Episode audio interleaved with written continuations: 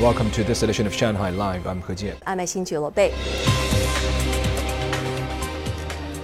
The 2020 Shanghai Science and Technology Award was handed out to 281 scientists and projects today. Two standout projects took home the special prize. Yangshan Port's automated container loading system and a facial recognition technology that can determine a person from a video or photo. Sun Siqi takes a look. You can thank Professor Ma Lizhuang at Jiao Tong University for your health QR code. In February 2020, the first QR code came online after he developed photorealistic facial recognition technology that identifies a real face from a mask, video, or photo. Photorealistic technology discerns whether it is a real person by analyzing the reflection of light from a face. In traditional methods, the app asks you to shake your head or read some numbers. It is still susceptible to avatar attacks. With our technology, there's no need for any such interaction. Ma says his technology is secure enough to guarantee the safety of bank accounts. His team also constructed a live facial recognition system for police. It can identify a person by analyzing images and videos taken at different times and places. Through that, more than 1,700 missing persons or human trafficking victims have been reunited with their family. The accuracy started off at less than 80%. It later increased to 80, 90 something. Then it went to 98, 99.6, and eventually 99.8%. The other top prize winner is Yangshan Port's autonomous container loading system now in use at Phase 4 project. It's faster and more automated than similar systems overseas. The dock handled more than 4.2 million containers a year. Our cranes are able to load and unload containers at the same time. Our autonomous system is able to create a loading plan while loading. The port group is now upgrading the system to boost capacity a further 50%. By 2022, the dock will be able to handle up to 6 million containers a year. 181 projects won this year's Science and Technology Progress Award. In other categories, Dr. Ge Junbo from Zhongshan Hospital's cardiology department won the highest prize for a breakthrough in treating coronary heart disease. U.S. environmental scientist Bruce E. Rittmann, a member of the U.S. National Academy of Engineering, took home the International Science and Technology Cooperation Award.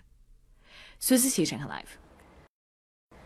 About 100 primary schools in Baoshan district are providing shared e-bike helmets to improve student safety after observing that many parents or guardians forget to bring an extra one when picking up their child from school. Everyone riding an e-bike is required to wear a helmet under regulations that came into force this month. Yuan Chunyue has more. At about 3 o'clock this afternoon, most of the parents waiting at the gate of Baoshan Foreign Language School were riding e-bikes. Some forgot a helmet for their child. School employees allowed these students to borrow a helmet, which needs to be returned tomorrow. Sometimes I may forget to bring a helmet when I'm in a hurry. It's nice that I can borrow one from the school. I forgot to take a helmet. I have to borrow one to ensure safety. Traffic police said they found most of the parents were just forgetful, rather than deliberately violating the regulation. Shared helmets will help improve traffic safety awareness among students and their parents, and that will spread awareness to the whole society. The school said helmets will be disinfected after each use. Yuan Chunyue, Shanghai Live. The World Health Assembly, the highest decision making body of the World Health Organization, yesterday refused to include a proposal on Taiwan's participation in its agenda. China's permanent representative to the UN office at Geneva said the Chinese delegation firmly supported the WHA's decision. Sun Siqi has the details. Noting that Taiwan is an inalienable part of China, Chen Xu, the country's permanent representative to the UN office at Geneva, said UNGA Resolution 2758 and WHA Resolution 25.1 provided the legal basis for the WHO to abide by the One China principle and recognize Taiwan as part of China. Chen said the Taiwan proposal is in violation of the principles of the UN Charter, runs against the WHO's constitution and the WHA's rules of procedure, and is illegal. According to Chen, the central government has made appropriate arrangements for Taiwan region's participation in global health affairs under the One China principle.